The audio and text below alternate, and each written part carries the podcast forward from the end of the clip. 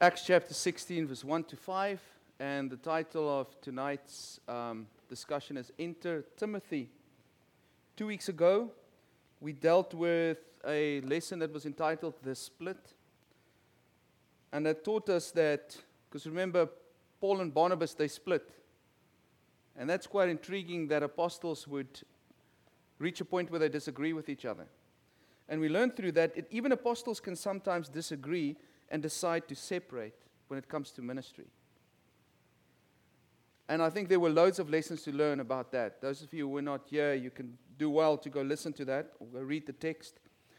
But if I had to summarize it, I would say the following. It's not necessary to consider someone you disagree with as your enemy. You can disagree with somebody and he's not your enemy. It's okay to disagree. And it isn't necessary to work with that person in the same part of the vineyard. You don't have to do that. Sometimes it's very hard to operate with some people, to eat in the same place and work in the same place. Just hard. Even the apostles struggle with it. Okay?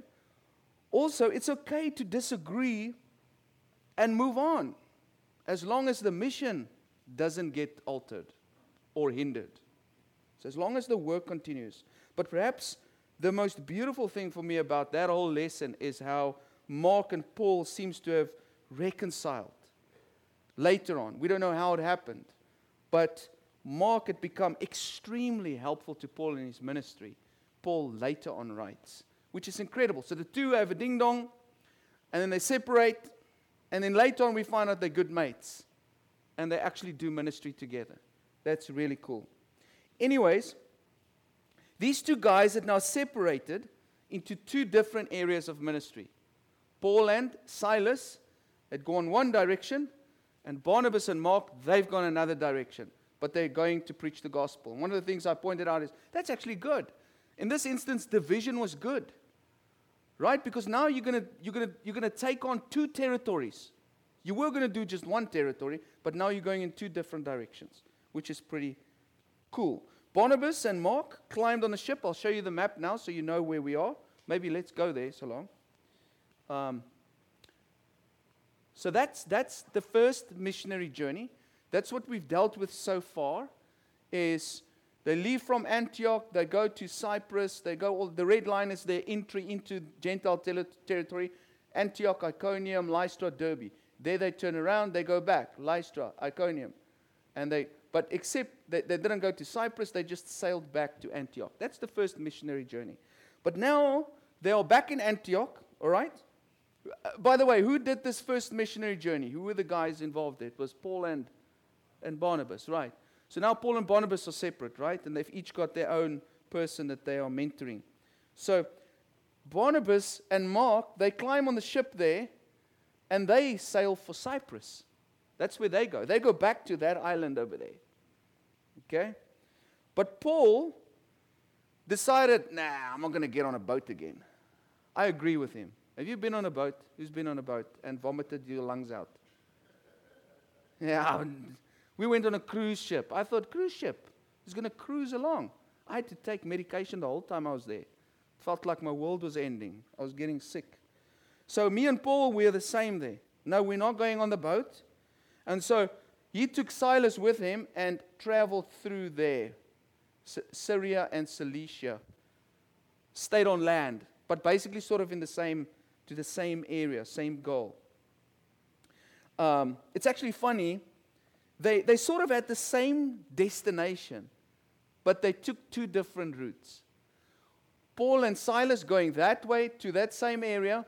Barnabas and Mark, they also sort of go to the same area. They just go two different ways. And when I was looking at this, I was thinking when I was a kid, we stayed about a mile from the ocean. And my sister and I, we would walk together to the beach, but we'd never come back together. Because at the beach, we would have a fight. She would walk, and I would, she would walk ahead of me and think I'm going to get lost. And I would walk behind her sneaking so she doesn't know I'm actually behind her. She thinks she's alone.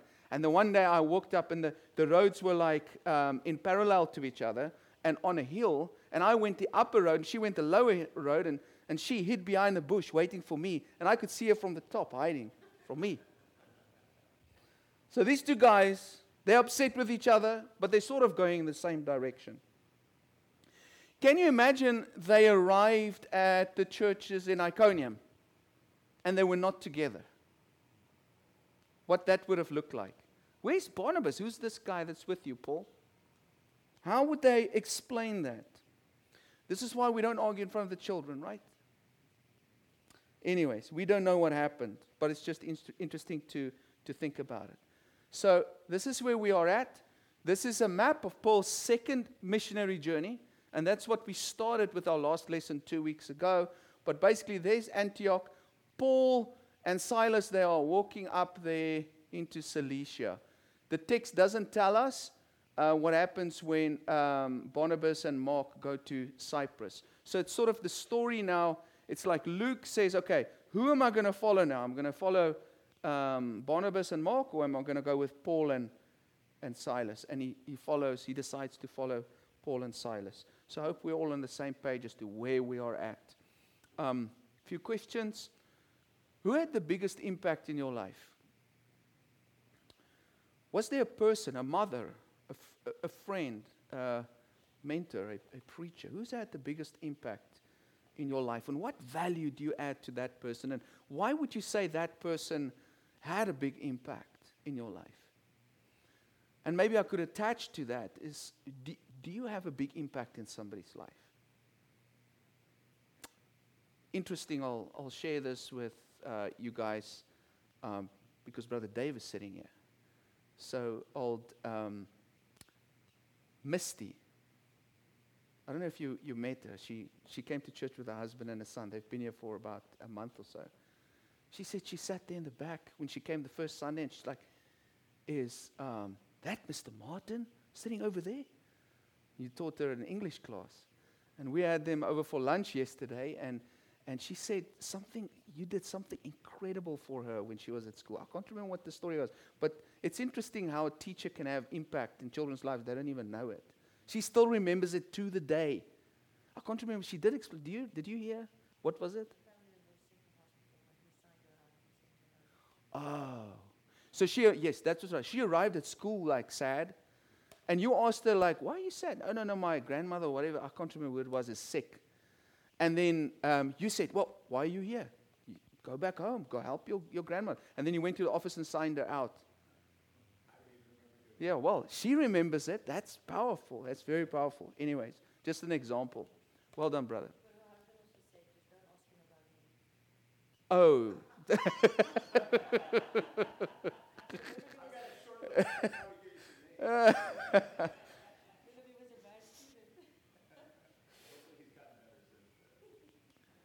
Associated with that, do you have a mentor and a mentee? And I've noticed that lots of people don't even think about this, don't even ask this question. Is there somebody in your life that mentors you? And are you mentoring somebody that's a mentee? And if you do, great. If you don't, why not? Do you see value in it or not? Thirdly, what is the greatest motivating factor for all church decisions? I know these are loaded and wide questions, but I'm just sort of doing this to get us an indication, give us an indication of where we're going. How does a church make decisions? Whether we should do something or not do something? Whether we should, for example, something that recently came about was we wanted to change the church building on the outside. Why would we do that? Because it's time. And I'll tell you the reason why it was done. It was done because we represent Christ. And we don't want people to drive past and think that we don't take care of what God has given us, for example. And so it's attached to our identity. If we want to reach the community, we've got to show that we at least take care as stewards of what God has given us. So, and then fourthly, what is one thing you could change about yourself to be a more effective connector? A connector is a person that's capable of engaging another person, a stranger, being able to connect with that person, have a conversation. Why is this important? Well, if we want to reach people and help them connect to Christ, we've got to be able to connect with them. And the better we can connect with them, the better we'll be able to help them connect with Christ. What is it about you that you would like to change a little bit to make it more easier for you to connect with people? Okay, some things to think about. With that said, let's go into the text. We are Acts chapter 16, just 5 verses tonight, but you know that means nothing. I can talk for an hour on 5 verses, but I'll keep it short, okay? Paul came to Derbe and then to Lystra, where a disciple named Timothy lived. Here comes a new character into the story, whose mother was Jewish and a believer, but whose father was a Greek. The believers at Lystra and Iconium spoke well of him. Let's go back just to make sure that we have a map here. So Timothy is from this area here, Derbe, Lystra, Iconium. We're not sure exactly which town he's from, but Paul arrives there and he meets this young man, Timothy. Now, what happened in these towns previously? Remember, quick question, quick test to see who listens on Sunday nights. How many times did Paul visit these towns? Who'd like to guess? Counting tonight. Oh, DeMilt, you're a champion. Yes. Went the first time into those towns, taught people, they obeyed the gospel, many did. Then he turned around in Derbe and he went back and visited those same towns again. They went to Antioch. Now he's going the third time on his second missionary journey to visit those same towns again. Thank you, brother. What happened in Derbe? Well, let me remind you, nothing crazy. The text simply says this. There's just one verse. They preached the gospel there and won a large number of disciples. That's all the Bible says. Maybe Timothy was one of them. I'm not sure. And that was the turning point. That was the point where they said, okay, we've gone far enough. Now let's go back. What happened in Lystra? This is where Paul healed the lame man. And the people thought that he and Barnabas were gods. Do you remember that? Yes. But Jews had followed, so they wanted to make sacrifices to these guys, but the Jews had followed the apostles from Iconium. The 2 towns away, they followed sort of behind the rocks, spying on these guys, getting to Lystra, and then they also came from Antioch, sorry, by the way, and then they turned the crowd, the people that were just going to sort of worship the apostles, turned them around and said, let's kill them. And they dragged Paul outside of the city, and they stoned him. That's what happened in Lystra. I think Timothy was from Lystra because it just seems like that's what the text is saying. Paul came to Derbe and Lystra where a disciple named Timothy lived. Timothy couldn't have lived in both towns, but however, so I would choose the last one. Maybe Timothy was there. The text says that some of the disciples came around Paul and he stood up and where did he go? Back into town again. He needed a place to stay there. Either way, I don't want to fill in where the scripture does not speak, but I think Timothy was probably from that town. Although scholars debate this, I think that's where he lived. Now, look at this text, 2 Timothy 3, verse 10 to 11. Now, the books of 1 Timothy and 2 Timothy are letters written by Paul to this young man, the same guy that we read about in Acts now, all right? And look at, we can pick up a few things about the relationship. Paul writes to Timothy, you, however, can you do me a favor? The kids are running around inside there and they're distracting me a little bit. Thanks, babes. It's not my kids. Yeah, they're dancing up and down there and I want to laugh at them and I, yes, or elbow them. You, however, know all about my teaching, my way of life, my purpose, my faith, patience, love, endurance, persecutions, sufferings. What kinds of things happened to me in Antioch, Iconium, and Lystra? The persecutions I endured, yet the Lord rescued me from all of them. So Paul says to Timothy, you know what happened to me in Lystra and Iconium, right? You know what it is that I went through. So there's that connection between the two of them. I wouldn't be surprised that Timothy was there when Paul was stoned. I can't make that judgment, but I wouldn't be surprised if he was there and he knew about this pretty well. Okay? We also know that Timothy was very young. Look at chapter 4, verse 12 of 1 Timothy. Don't let anyone look down on you because you are young, but set an example for the believers in speech, in conduct, in love, in faith, and in purity. So it seems like when Paul wrote this letter, 1 Timothy, it was about 10 years after Acts chapter 16. That's what the scholars say. And so they suggest that he was most potentially a boy under the age of 20 by the time when Paul first met him. Another thing about Timothy, not only that he was a young man, that he was from Lystra, but it seems like he knew the scriptures pretty well from a young age. But as for you, 2 Timothy 3:14, continue in what you have learned and have become convinced of, because you know those from whom you learned it, and how from infancy you have known the Holy Scriptures, which are able to make you wise for salvation through faith in Christ Jesus. That's a powerful statement. I didn't do it for this lesson. I apologize about that I didn't study that. But if I remember correctly, that term from infancy is sort of like, since you were a baby, you've known the Holy Scriptures. So this kid grew up hearing the Word of God. Okay. It seems like someone must have taught him pretty well. Someone must have. And it wasn't his dad. Why? Because he was a Greek. Most probably a pagan. His dad was an uncircumcised Gentile. The last person that would have taught him. So where did he learn? Who guided him? Well, Paul knew his mother and his grandmother by name, right? I'm reminded in 2 Timothy 1 verse 5 of your sincere faith, which first lived in your grandmother Louise and in your mother Eunice, and I am persuaded now lives in you also. Incredible verse, right? Paul says, no, I not only know you, I know where you come from. I know your grandmother and I know your mother. It seems like two incredible ladies. And they were probably Paul's first converts in this area. Now the text says, if we go back quickly, the text says, the verse 2, the believers at Lystra and Iconium spoke well of him.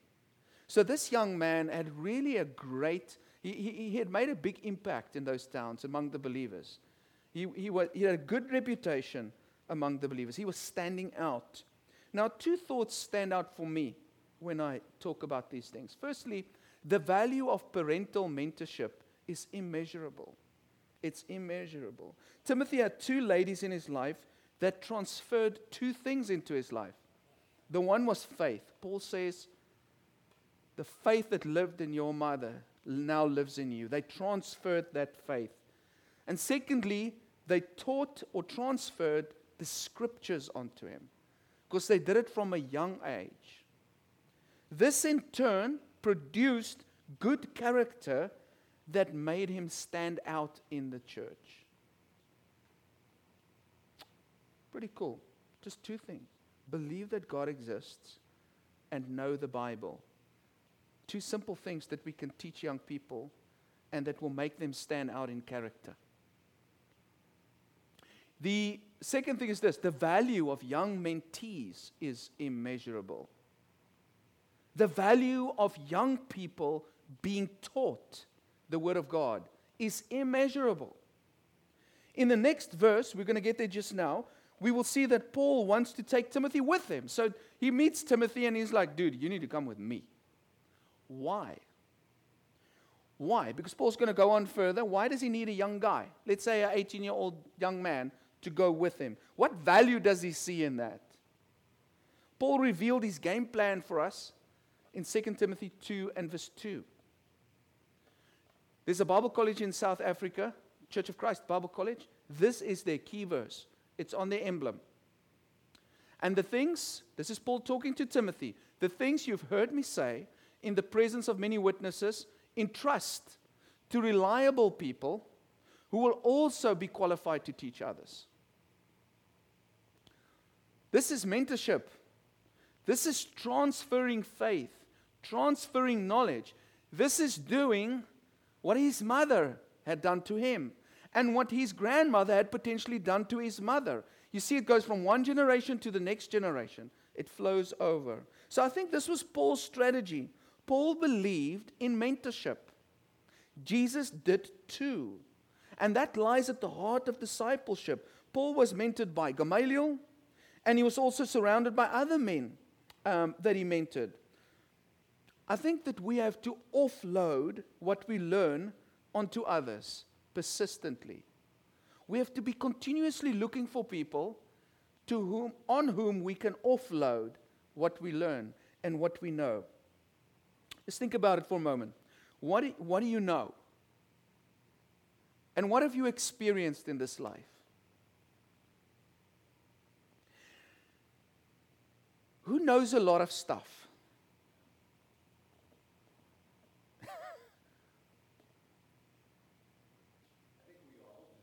Of course. Yeah. In different directions, maybe. I think that stuff needs to be offloaded. You know what's one of the saddest things in the world when great men die? Is when they take all of that stuff with them to the grave that they've learned in this life, and they haven't offloaded it onto somebody else. Isn't this the most powerful thing about Jesus? And I've said this 1,000,000 times. He had 3 years with those disciples, and he offloaded in those 3 years, knowing he wasn't going to be here forever. It's incredible. This is extremely important. So, if you know some stuff, quick question, are you offloading it? And on who are you offloading it? Are you looking for people to offload to? When Paul saw Timothy, he said, you're coming with me. You are coming with me. Why? To do his laundry? To make food for him? No. To be trained. To be trained. Unlike many people in ministry today, he had no fear of Timothy being a threat to him. You see, that's one of the key reasons why leaders don't want to train leaders. I'm scared you're going to take my position. In the kingdom of God, that's not how it works.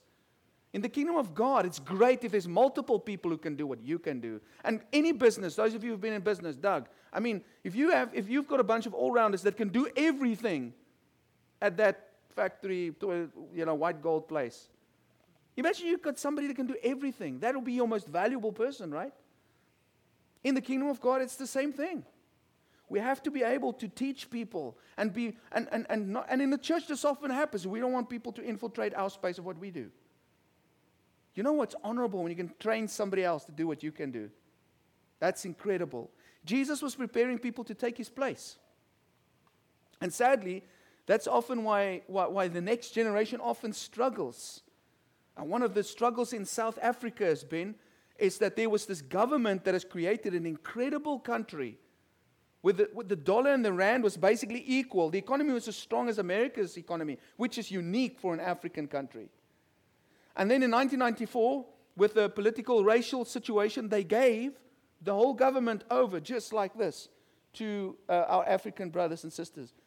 And they couldn't handle it. That's why today it's 19 rand to $1. It all went pear-shaped because the transfer of information did not take place.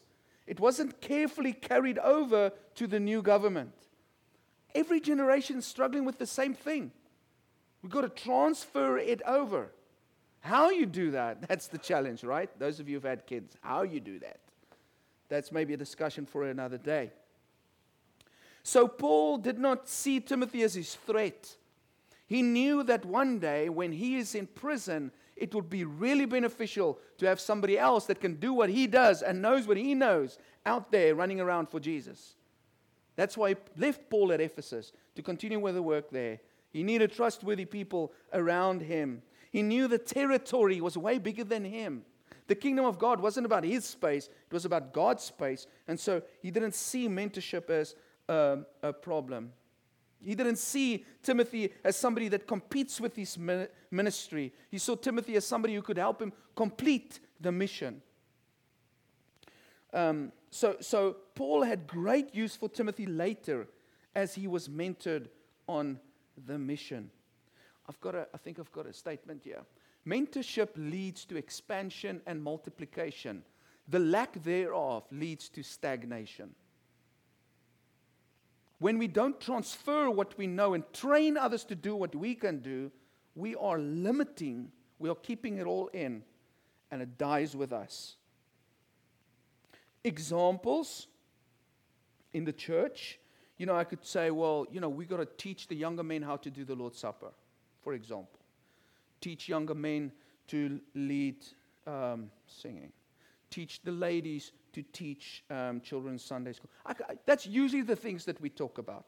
But if you go read the mentorship content of Paul to Timothy, you see it was much more wider and deeper than that.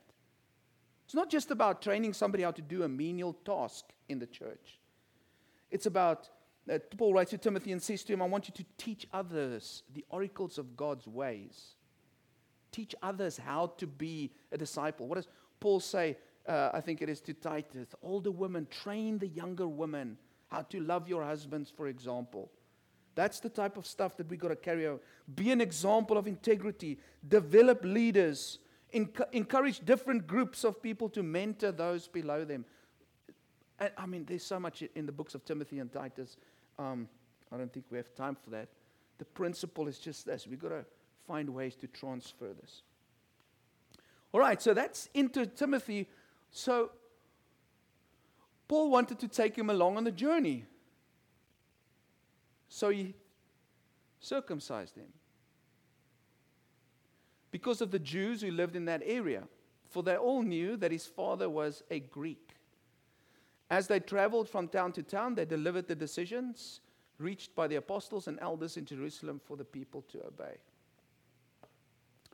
It's interesting for me that that's just sort of a few sentences. So he circumcised him. As if it was just a quick, okay, let's just sort this out quickly. Like, let's go cut our hair quickly. Yes, for crying in a bucket. Let's go cut off a piece of your body that has been there for the last 20 years. This is a big deal. Picture this. Paul in his back pocket is carrying a letter that clearly states, you don't have to be circumcised to go to heaven. Remember, that's part of the mission. They've been down to Jerusalem. Remember, there were Jews that came to Antioch and said, no, Jesus is not enough. You've got to be circumcised as well. Remember that? Then they go down to Jerusalem, and the church in Jerusalem gives them a letter and says, give this letter to the Gentiles. This comes from Jerusalem. Just 4 things you have to focus on, and circumcision is not one of them. So he's got a letter in his pocket saying you don't have to be circumcised, essentially. And now he goes and he circumcises Timothy. Yes, what a contradiction. He got surgically challenged. Yeah. Guys, I don't know if you've seen. You get circumcised. It's not like, okay, tomorrow we go for a jog. I wouldn't want to experience that, to be honest with you. Some insider info, my 2 boys were circumcised. I think it was within the first week. It was one of the most horrific experiences of my life. Goodness gracious. But it took a few days for them to recover and to feel comfortable. They say in an adult male, it's 10 times worse. So can you imagine Timothy? You want to do what? It's like, please. I thought you guys just came from Jerusalem and said, we don't have to do this. And now you want me to do this? I don't know about that. I'll just stay at home. You go. See you later, alligator. The key reason why he had the surgery was what? Effective evangelism. It was about the mission. Essentially, Paul had sort of two options. Well, I don't even know how I want to state this, but you cut off what will hinder the mission. It's a principle I learned through this.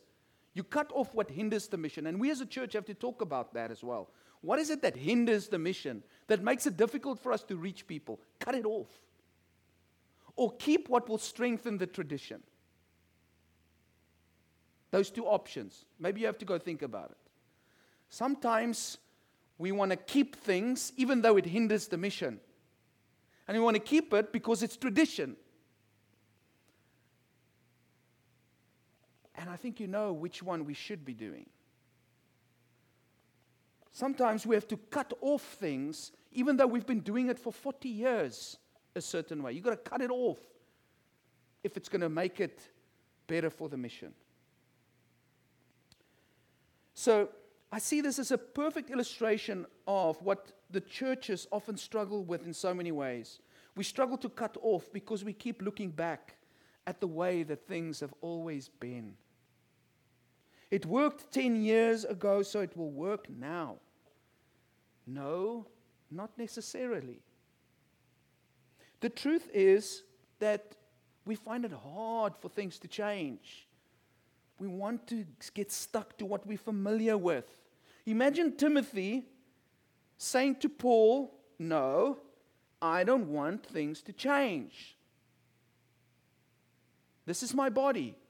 I don't want it to change. And you've got a letter in your pocket that says it doesn't have to change. For crying in a bucket. What's wrong with you?" Paul says, "Yes, Timothy, your body will never be the same again. But this can open many doors for the gospel." Would you support this church if it will never be the same as it has ever been? Everything changes. Would you support this church if everything changes, but it reaches the lost people in our community more effectively?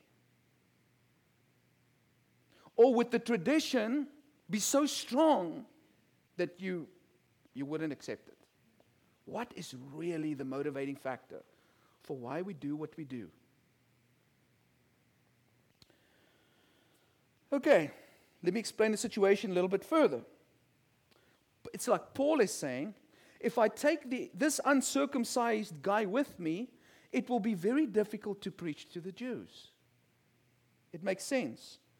Remember, what was the first place that Paul would usually go to? The synagogues. And it seems like if Paul had a guy with him that was uncircumcised, they were not going into that synagogue to go and preach. They would not allow Paul and Timothy there. Also, imagine Paul goes back to these towns where they wanted to kill him, and he faces those same guys again that wanted to kill him. They were Jews. And they meet him in the marketplace. Say, "Okay, here you are again, troublemaker. Who's this with you?" "Oh, no, this is Timothy. Well, he's a Greek. His father's a Greek. He's uncircumcised." Do you think that would make things easier for him or harder? Of course it would make it harder for him. So Paul adapted his ministry strategy so significantly for people outside the faith. He led Timothy to bleed, to never be the same again for who? Those outside the faith. Timothy, are you willing to bleed for the lost? Are you willing to have your body permanently changed for the lost? So we can effectively reach them, so that nothing can hinder us from going forward. And Timothy is an incredible person because he's like, "Yeah, I don't need this to be saved, but I will do it for the sake of Jesus Christ and the cross and for the Gentiles. I'll do it. Let's do it. I will bleed to save others, not myself." Now, people will often bleed to save themselves. But how many would bleed to save others? So some people won't use words or money or time or energy to save others. Look at this text. "Though I am free and belong to no one, I have made myself a slave to everyone to win as many as possible. To the Jews I became like a Jew to win the Jews. To those under the law I became like one under the law, though I myself am not under the law, so as to win those under the law. To those not having the law I became like one not having the law, though I am not free from God's law, but I am under Christ's law, so as to win those not having the law. To the weak I became weak, to win the weak. I have become all things to all people, so that by all possible means I might save some. I do all this for the sake of the gospel, that I may share in its blessings." Now, I have, I remember I was in ministry in Cape Town, and I wanted to be used by God. And one area of my life that I just really picked up, I was really struggling with, is in the area of reaching people, evangelism. I did not like that. I was comfortable by myself, and I was comfortable with preaching the word every week. That was great, and that was exciting. I could do that. But this evangelism thing, I struggled with that. And I prayed a lot about it. And I asked God to teach me and to help me. And I still ask God to help me with that. It's a struggle. It's difficult connecting with people. It's even harder going to a different country where the culture is different, trying to understand people and helping them understand me. It's hard. But over time, I've learned that God, that there are certain things about me that needs to change to be able to connect better with people. I can't expect people out there to change. It's the same with Paul. Paul wasn't saying to Timothy, listen here, dude, you just go as you are. Don't get circumcised. When we meet them along the road, we'll tell them, hey, man, you don't need to be circumcised to have Jesus. So let us into the synagogue. You are wrong. We are right. That would not have worked. Let's change you, Timothy. Let's make you the change in order to meet them where they are at, because they are not there. And so over the years, I've seen how God has helped me to slowly but surely tweak certain areas of my personality. If you're a rigid person, with a rigid personality style, you're only going to fit in and connect with people who are as rigid as you, like Lego blocks. But if you are made of clay, you could slot in anywhere. Jesus, if you go look at his personality, he was capable of communicating with anybody. He had that way about him. Whether it was a woman or a man, he could do it. Whether it was a king or a peasant, he could do it. I wanted to be like that. So a statement came to my mind. We need to be socially malleable in order to be palatable for non-Christian people. I couldn't find better words to express what I'm trying to say. We got to be capable of being shaped. We got to break down some of our rugged edges to connect with people so that we are palatable. In other words, people will find us tasty. Some people, you really to connect with them, you really need an acquired taste. A Christian shouldn't be that way. A Christian shouldn't be an acquired taste. In the first 5 years of our ministry, we were living in wine country, and people were drinking wine. And I couldn't get myself to like the stuff. And that's where this word palatable comes from. It must be, you feel it in the palate, and people swing it in the glass. I'm like, what are you looking at, bro? Put it in the mouth, eat a piece of cheese. How does that change anything, man? It's disgusting. How do you get yourself to like something? Well, change the wine, put some sugar with, and I'll like it. Same. Christians should be the type of people that are easily tasted, that tastes sweet, right? So, be like clay. Be pleasant. Be a pleasant aroma for people. And some of the ways I've picked up over the years, some of the things that I've adapted in my personality to be able to connect with people is I've become less dogmatic. If you walk around and everything's black and white and you tell everybody how wrong they are, that doesn't work. That doesn't create connection. That separates you from people. I'm not saying there isn't a space for dogma. I'm just saying it comes later. Focusing on truth helps a lot. When you focus on truth, what's really true, because that you can agree and the person can agree on. That creates rapport. Instead of going on fairy tales, which is something that really goes on with YouTube today. Communicating things that are relevant. Talking to people that's relevant and real. Really showing that you care about people. Being genuine. That builds rapport. But to reach that point, you really got to care about people because they can see fake. Not being stuck up. I hope you know what that means. You know, you don't want to go anywhere. You don't want to do anything. You don't want to eat any different food. Ladies and gentlemen, I've eaten some really disgusting food in my life just to be able to connect with people. I've eaten 10 times more than I should have just because I wanted to connect with people. You can't be like, oh, I don't eat that, so I'm not coming to your house. Oh, sorry, Tim, I'm not referring to you, brother. I know I know there's certain things you don't eat. You know, you've got other ways of connecting, okay? I won't put that judgment on you. I'm just saying what has helped with me. And another thing, having fun and being humorous. You know, people don't want to connect with people that's like rigid and serious the whole time. You don't want to hang around with people that's normal. Normal. I'm a human. I like laughing. God sits in the heavens and laughs, right? I also feel that it is important that when you are in the world, that you are successful in the world, that you give your best. You become a great teacher. You become, if you're an engineer, you become the best engineer you can be. If you're a manager, you become the best manager you can be. Because people will respect you because of that, because you're good at what you do. So doing your best and seeking success in the normal world opens people up to you. Oh, he's a normal person. It's not a monk hidden away as a recluse in a mountain cave. It's a normal human. You can connect with a normal human. And studying various aspects of society so you can keep a conversation. My wife always says to me, she says, Alfredo says, you know so much. I know nothing. Every conversation I have with somebody, I'm learning from them the whole time because they like talking about their stuff. And they feel good when they're talking about this stuff, but I'm learning their craft. 2 years from now, I meet somebody else that's doing the same craft. Now I've got something to talk to them about because now I understand their world.